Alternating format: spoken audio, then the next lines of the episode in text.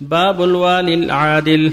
قال الله تعالى إن الله يأمر بالعدل والإحسان. وقال تعالى وأقسطوا إن الله يحب المقسطين. وعن أبي هريرة رضي الله عنه عن النبي صلى الله عليه وسلم قال سبعة يظلهم الله في ظله يوم لا ظل إلا ظله. إمام عادل وشاب نشا في عبادة الله تعالى ورجل قلبه معلق في المساجد ورجلان تحابا في الله استمعا عليه وتفرقا عليه. ورجل دعته امرأة ذات منصب وجمال فقال إني أخاف الله. ورجل تصدق بصدقة فأخفاها حتى لا تعلم شماله ما تنفق يمينه. ورجل ذكر الله خاليا ففاضت عيناه. متفق عليه.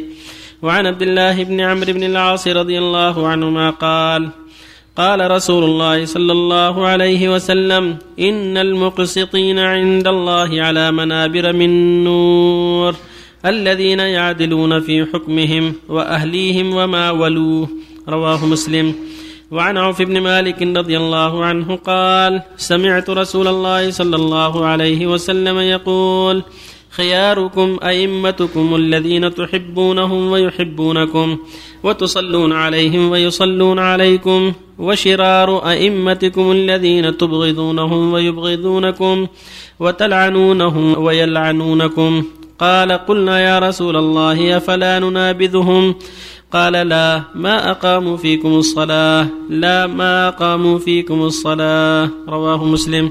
وعن عياض بن حمار رضي الله عنه قال سمعت رسول الله صلى الله عليه وسلم يقول أهل الجنة ثلاثة ذو سلطان مقسط موفق ورجل رحيم رقيق القلب لكل ذي قربى ومسلم وعفيف متعفف ذو عيال. رواه مسلم. بسم الله الرحمن الرحيم. الحمد لله وصلى الله وسلم على رسول الله وعلى آله وأصحابه من اهتدى بهدى أما بعد فهذه الأحاديث الأربعة مع الآيتين كلها تدل على فضل العدل والقسط وجوب العدل والقسط على ولاة الأمور وعلى كل أحد. فالعدل والقسط أمر لازم لجميع الناس وعلى رأسهم الأئمة والولاة لأن عدلهم ينفع الرعية وظلمهم يضر الرعية فعدلهم نفعه عظيم. وظلمهم شره عظيم. وهكذا صاحب البيت مع أولاده وهكذا الأمير في أي بلد مع جماعته وهكذا كل إنسان مسؤول يجب عليه العدل سواء في شركة أو في عائلته أو في جيرانه أو في غيرهم. يجب أو قضائه أو إمارته أو أمانته أو غير ذلك. قال الله تعالى إن الله يأمر بالعدل والإحسان. وإيتاء ذي القربى. ويقول جل وعلا وأقسطوا يعني اعدلوا إن الله يحب المقسطين. القسط والعدل. ويقول النبي صلى الله عليه وسلم سبعة يظلهم الله في ظله. يوم لا ظل إلا ظله. إمام عادل بدأ به. للأهمية. إمام عادل وشاب نشأ في عبادة الله. ورجل قلبه معلق بالمساجد. من حبه للصلاة. ورجلان يتحابا في الله. اجتمع عليه وتفرق عليه. ورجل دعته امرأة ذات منصب وجمال. فقال إني أخاف الله. دعته للزنا فامتنع خوفا من الله عز وجل. ورجل تصدق بصدقة فأخفاها حتى لا تعلم شماله ما تنفق يمينه من كمال إخلاصه. ورجل ذكر الله خاليا ما عنده أحد. ليس رياء بل ما عنده أحد. ذكر الله خاليا ففاضت عيناه يعني بكى من خشية الله جل وعلا. يعني حتى على هذه الخصال الترغيب في هذه الخصال. وأعظمها عدل الامام يجب على إمام المسلمين في أي دولة وفي أي مكان أن يعدل وأن يتحرى الحق وأن يلتزم بشرع الله وأن يحذر مخالفة أمر الله. ويقول النبي صلى الله عليه وسلم المقسطون على منابر من نور يوم القيامة.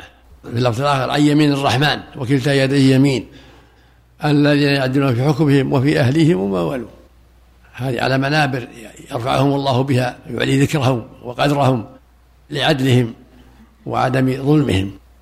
المقسطون يعني العادلين. في أهلهم وأموالهم وما ولوا سواء إمارة كبيرة أو إمارة صغيرة. ويقول صلى الله عليه وسلم خيار أنبتكم الذين تحبونهم ويحبونكم وتصلون عليهم ويصلون عليكم وشرار أنبتكم الذين تبغضونهم ويبغضونكم وتلعنونهم ويلعنونكم. هذا فيه الحث على القسط والعدل حتى تحت المحبة والتعاون على البر والتقوى. فإن العدل سبب المحبة والتقوى والتعاون والظلم سبب للخلف والنزاع ولا حول ولا قوة إلا بالله. كذلك حج عياض بن حمار أهل الجنة ثلاثة إما مقصد عادل بدأ به لقسطه وعدله ورجل رفيق رقيق القلب لكل ذي قربى ومسلم ورجل عفيه متعفف ذو عيال. هذا فيه الحث على العدل والقسط في الولاية وفي الأهل والمال والقرابات. وفيه التعفف عما حرم الله فالواجب على المؤمن أن يكون بعيدا عن الظلم.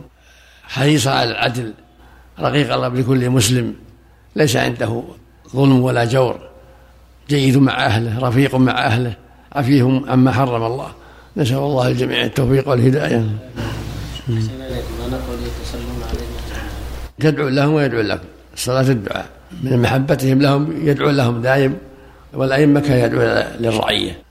ضد اللعن ضد تبغضونهم ويبغضونهم وتسبونهم ويسبونهم. التميمة إذا كانت من القرآن ما الصواب فيها؟ المعنى.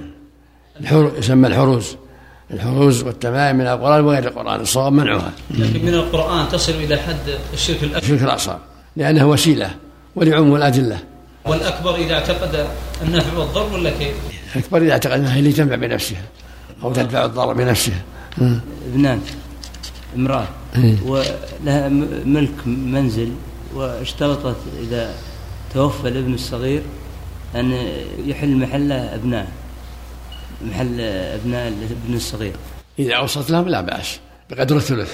كالسبالة يا شيخ إذا أوصت لهم بقدر الثلث ما له إلا قدر الثلث إلا أن يرضى البقية الورثة شرك الابناء في المنزل بعد ورثهم. من أمه المقصود أنها إذا أوصت لأولاد ولدها يكون وصية ناجية لا بأس بها لكن بالثلث فأقل ولو وصلت لأحد أو لأجنبي لابد يكون الثلث فأقل أبناء أحد الابنين يعني. نعم. يجوز ذلك يا شيخ؟ بالثلث فأقل لأن ما يرث. أبناء الابن مع الابن عمهم يمنعهم؟ ما هم ورثة فإذا وصلت لهم بالثلث أو بأقل كالربع والخمس لا بأس. الموصي ولو كان ماله ولو كان ولو كان ماله قليلا. إذا أوصى سبحانك اللهم.